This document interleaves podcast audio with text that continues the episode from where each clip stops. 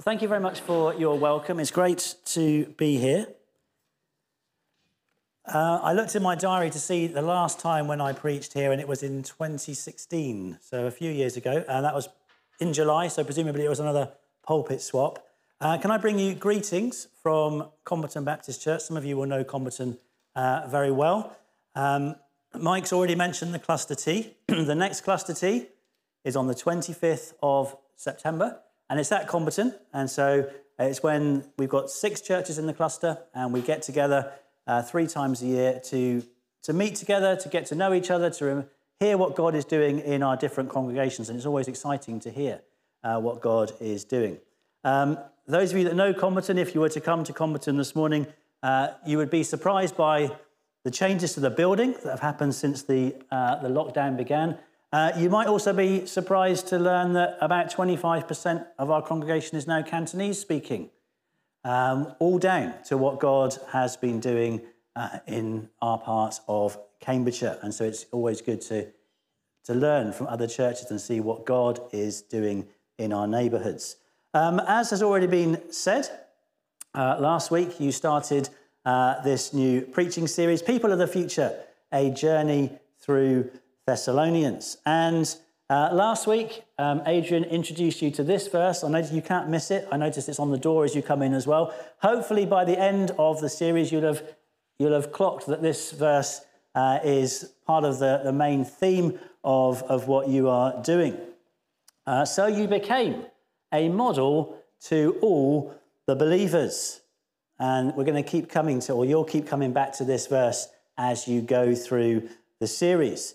Um, I don't know what you feel about this idea of being a model uh, that others are going to look at, others are going to imitate, others are going to copy. Uh, you might think that's quite an exciting thing. Uh, you might find it quite uh, daunting. Uh, and the thought that other people are going to look at me as an example of what it means to follow Jesus. They're going to look at me and copy, either me as an individual or us as a congregation. Uh, like lots of churches uh, at C B C, we've been on a really steep learning curve over the last two and a bit years, particularly with things like online church and video editing. And everything I know, or pretty much everything I know, has either come from Adrian or most of it's come from YouTube.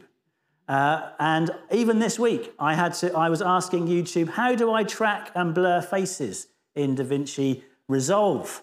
And uh, the reason that YouTube is so helpful and so successful is because it shows you on a video exactly what to do. You watch someone else do exactly what your question is asking, and then you do what that you've just watched being done. Uh, a few months ago, we had an error code come up on our washing machine.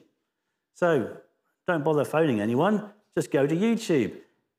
Type in the name of the washing machine, error code, and up pops a little three-minute video. This is what it means, this is how you clear the error code, and this is what you do to fix the problem. All sorted. So we learn by watching people and copying them. And so whatever you think about this idea of being a model, the reality is, is that we are a model. People watch us, people copy us. The question is, is are we a good model or a poor model? Those of you who are parents, uh, most of what your children learn about their faith, they're going to learn from you. They're not going to learn it out here. They're not going to learn it with Wickham. They're certainly not going to learn it at school. They will learn it in the place they spend most of their time, and that is at home. They will watch you. They will listen to you. They will be paying attention as you drive home after church, as you have lunch on a Sunday. They will be paying attention, and they will learn from watching you.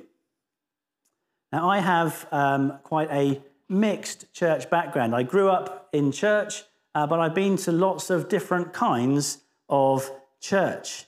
But if you have spent, and when I speak to people that have spent all their life in one church, it's really interesting because there's this kind of unwritten assumption, underlying assumption that all churches function exactly like the church that they are in. And that's what all churches do.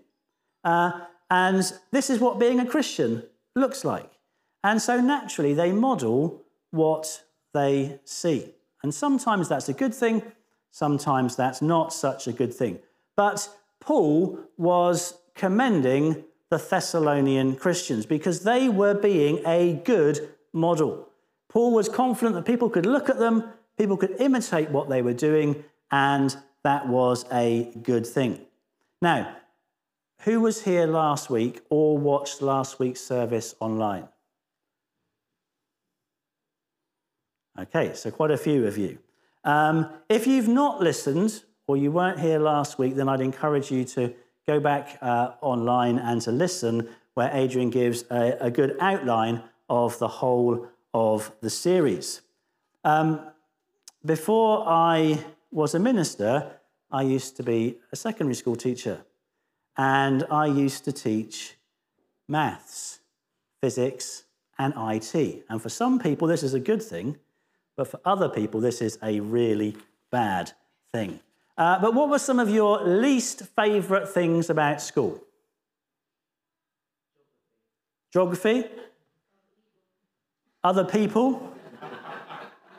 Maths? We can have a word afterwards. Getting up early?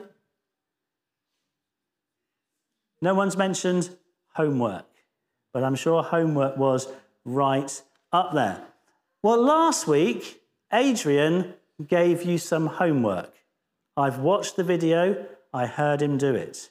He asked you to read through all of Thessalonians in one go, because it's a letter. It's supposed to be read in one go.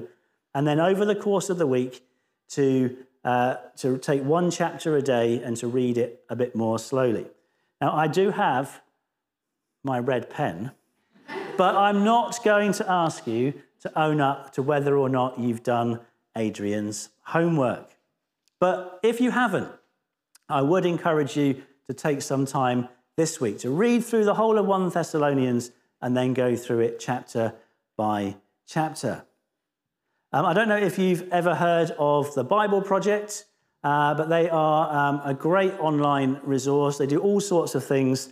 Um, if you've not, then their website, the Bible Project or bible project dot com, uh, but they do short videos, five, six, seven, eight minute videos where they do an overview of a whole book. And that Q R code, if you were to scan that, would take you straight to the First Thessalonians video. It's about seven and a bit minutes long. Uh, and again, if you get a chance this week, have a look at that. And it kind of outlines the whole book, where it goes, what are the main themes. So let's read. I won't make sure, I'll leave it for a second while you take the photo of the slide. Great. And then, so we're going to read um, First Thessalonians one, one to ten. My next slide is blank. Do I need to advance? Oh, no, here we go. Is that in the right place for you? Yeah, okay. So this is First Thessalonians chapter one. We're going to read the whole of the chapter. Paul, Silas, and Timothy, to the church of the Thessalonians in God the Father and of the Lord Jesus Christ, grace and peace to you.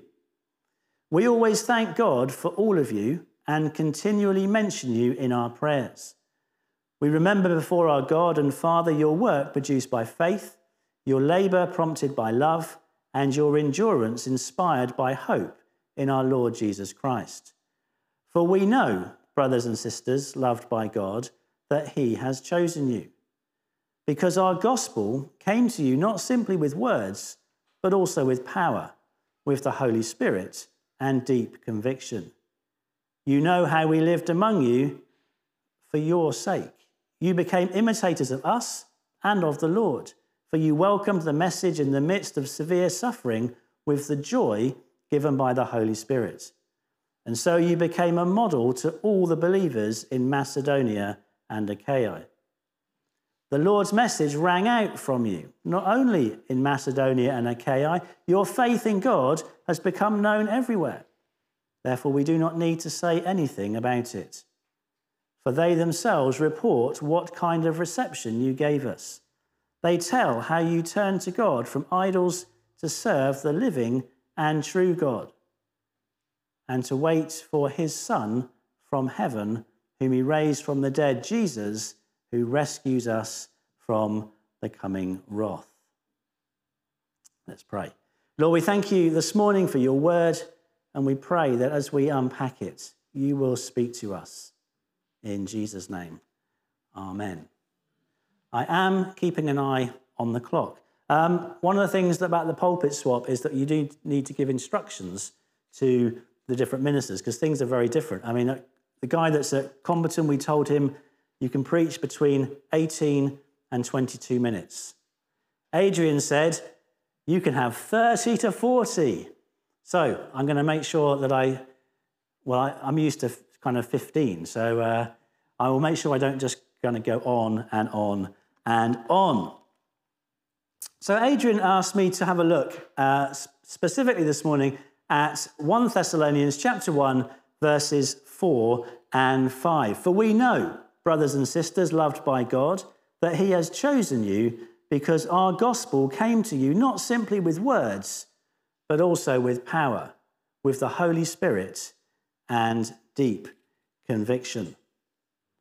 Uh, in terms of a, uh, a title for today, I've called today Sharing the Gospel.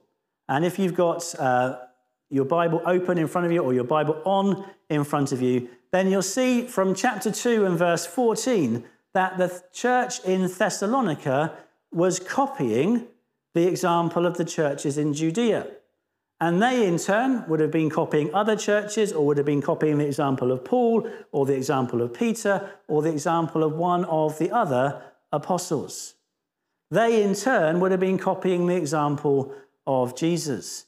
And so when it comes to sharing our faith, the way that we share our faith, the way that we talk about the gospel, the way that we share the gospel should mimic the way that the Thessalonians shared their faith, which in turn will mimic the way that Paul shared his faith with them.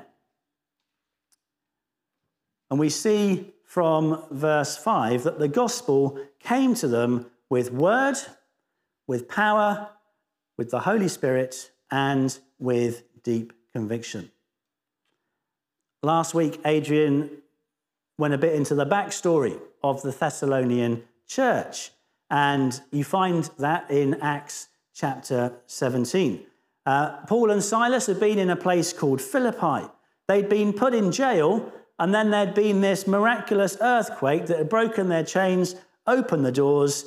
The jailer was about to fall on his sword, but he becomes a Christian, and he and his whole family are baptized. And you can read that in Acts chapter sixteen. Paul and Silas are released from prison the next day, and they go to this place called Thessalonica, and they spend three Sabbaths meeting in the synagogue, reasoning from the Old Testament. They've got the Old Testament, and they're reasoning with the Jews who were there that how the Old Testament has all been pointing to Jesus, and the fact that Jesus had to suffer, Jesus had to die, and that Jesus was going to come back to life again. And we read that some Jews, a large number of God-fearing Greeks, and quite a few prominent women all became followers of Jesus. This doesn't go down well, and so there ends up being a riot. Um, and Paul and Silas, they leave for somewhere else. And again, people respond to the gospel. Again, there's a riot. And again, Paul leaves. This time he goes to Athens. And when he is in Athens, he debates with the Epicureans and the Stoic philosophers of the day. And he's more than able to hold his own. Uh, this time he doesn't talk about the Old Testament at all.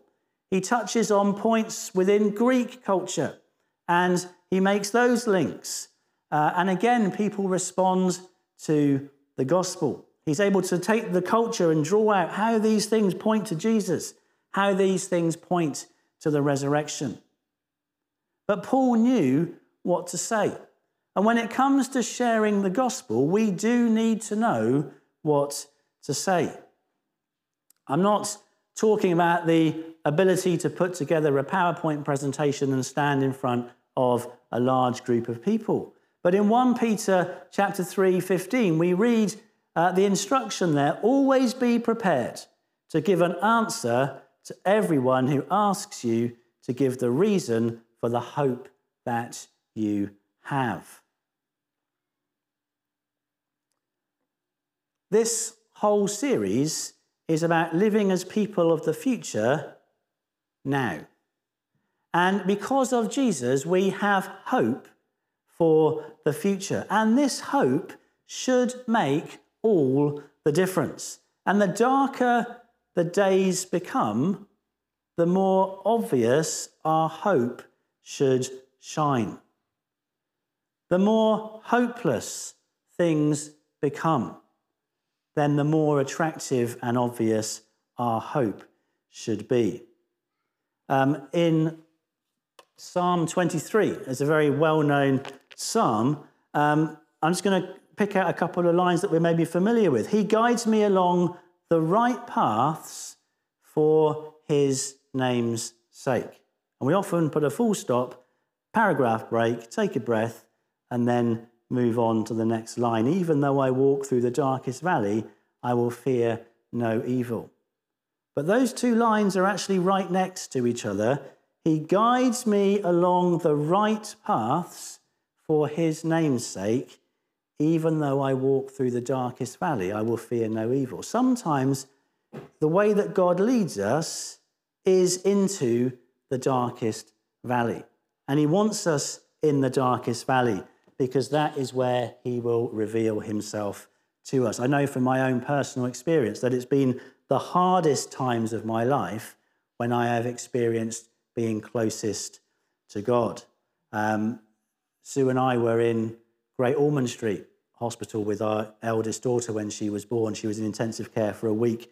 We had no idea whether she was going to live or whether she was going to die. But the nursing staff who were on kind of twenty-four seven, two people on the bed with her, they noticed something about us. Uh, yes, we were emotional. Yes, there were lots of tears, all the sorts of things you would expect in that kind of situation. But we had a supernatural peace that came from God. Not because he told us that she would be okay, but because he told us that whatever happened, he would be with us there. We, when we are in the darkest times, God is often closest to us. The cost of living crisis is going to deepen as we move from summer into winter. And as that happens, we are called to be people of hope. Our faith, our belief gives us hope. And because of what we believe and because of what we do, people will want to know why. What is the reason for the hope that you have? And we need to know what to say. We need to have the words to answer their question.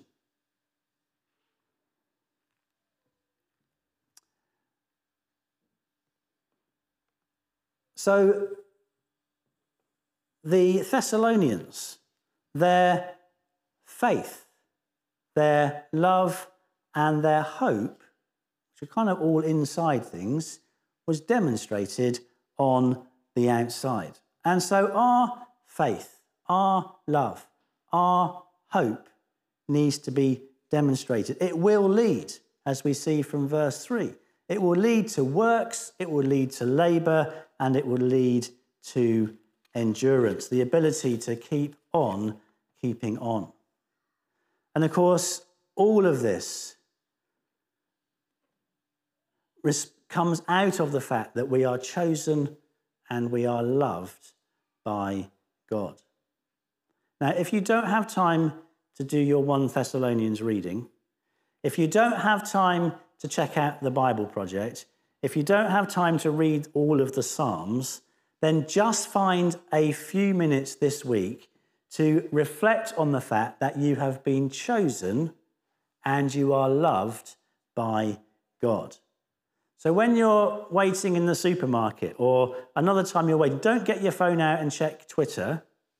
Instead, just leave that in your pocket and just reflect on the fact that you have been chosen by God and you have been loved by God, because that truth changes everything.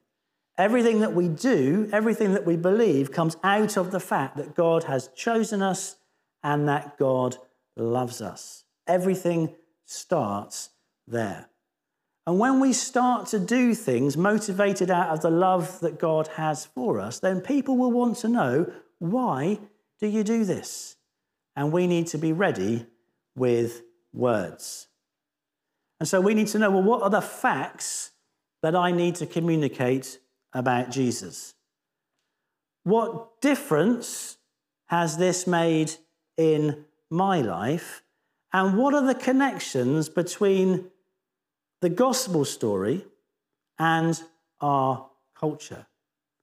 And if you've not already done an exercise like this, then I'd encourage you to think about the people that you're praying for. Think about the people that you're sharing your faith with, and imagine a scenario where they've just asked you a question that opens the door for the gospel, and work out what it is you would say.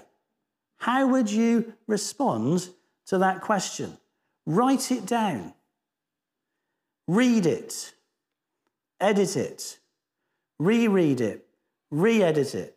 Reread it. Re-edit it. When you're happy with it, learn it, so that you won't ever be caught off guard, so that you won't ever miss an opportunity when someone asks you to tell them about the reason for the hope that you have. But it's not just about the words. It's also power, also involves the Holy Spirit, and it comes with deep conviction.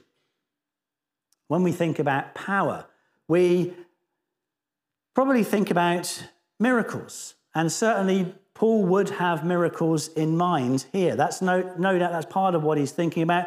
The Thessalonians would have heard about what God had done in Philippi, and so they would have known all about the power of God. And sometimes we think, well, if only there were more miracles, I might be more successful in sharing the gospel.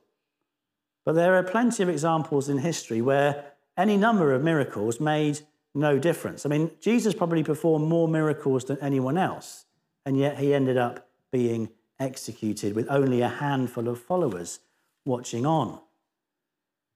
But we do certainly need to be a church that believes in miracles. We need to be a church that expects miracles. I've seen God do things that I cannot explain. And we need to be prepared to pray for people, to pray that God would be the one that meets their needs.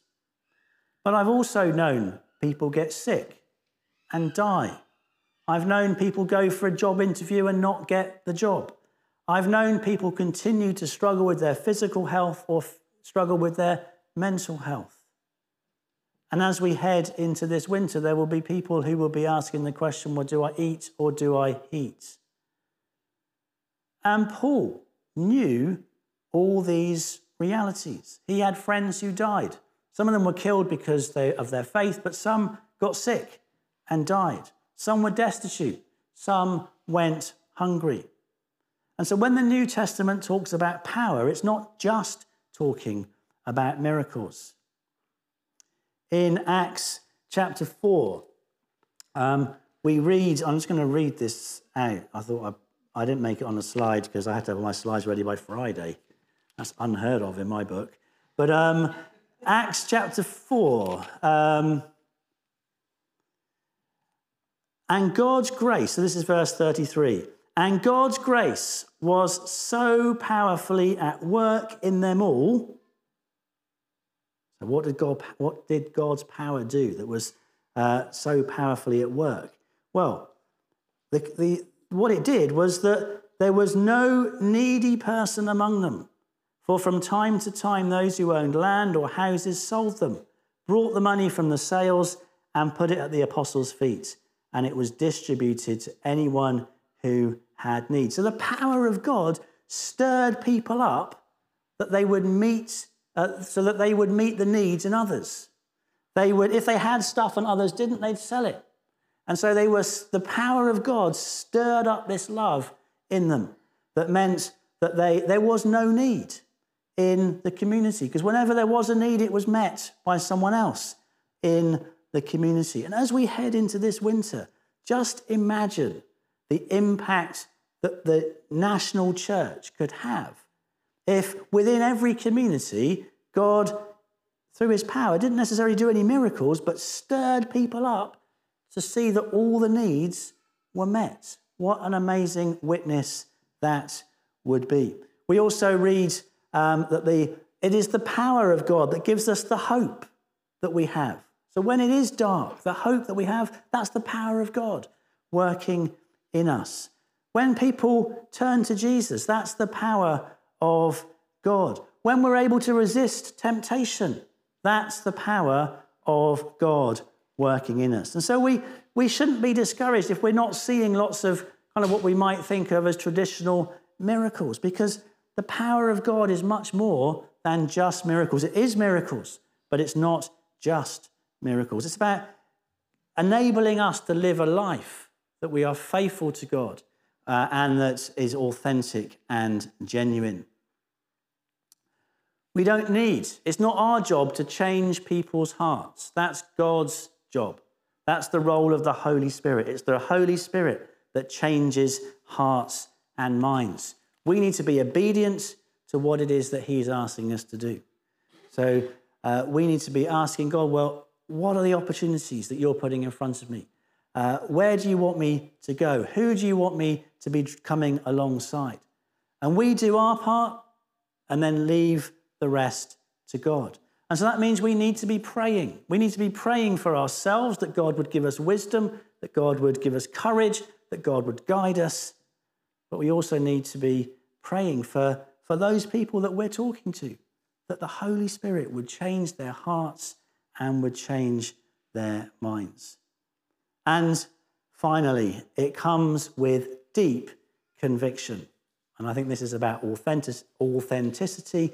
And this is about, do I actually believe what I'm saying? Because I th this has to go deep. I have to be deeply convinced that what I'm saying is right. Imagine that we were on a trek through the jungle and we came to this bridge, and you don't particularly like heights, and you're not at all sure about this bridge. And I say to you, well, it's fine. This bridge is, you can see it's strong. It's definitely going to hold your weight. Off you go across the bridge. But if I'm not prepared to step onto the bridge, that person's not going to believe a word I say. My actions have to powerfully demonstrate that I actually believe what I say. And so if I step onto the bridge and go across, then they're going to believe that this bridge is going to hold my weight. And so when we're sharing the gospel with people, they want to see that our lives reflect what we are actually saying. Our lives must back up our words. Because I'm inviting someone to follow Jesus, whatever the cost. And so they need to better look at my life and see, well, is he following Jesus, whatever the cost? And so the gospel came to the Thessalonian church with word, it came with power, it came with the Holy Spirit, and it came with deep conviction. The words were important, but it's not just the words. And so as we seek to share the gospel with others, as you seek to share the gospel with the people of Gamlingay, you will need to use words, but those words need to be backed up in our lives with the power of the Holy Spirit demonstrated in us, so that people can see that there is a deep conviction that makes a real difference. But all of this, as I said at the beginning, all of this comes from the fact that knowing I'm loved by God and I'm chosen by God. Let's pray. Heavenly Father, we do thank you that you're a God who loves us, and we thank you that you're a God who has chosen us. And I pray that you would keep on bringing us back to the cross. Keep on reminding us of how much you love us. And that our response to that love would be to demonstrate your love to others. And I pray that you would help us this week. Pray that you'd give us opportunities. Pray that you would help us to have the words to say. But we also pray for the power of the Holy Spirit to be working in us, so that when people look at us, they see that it's not just words. It does really make a difference. That they would look at us and think, wow, I want some of that. In Jesus' name.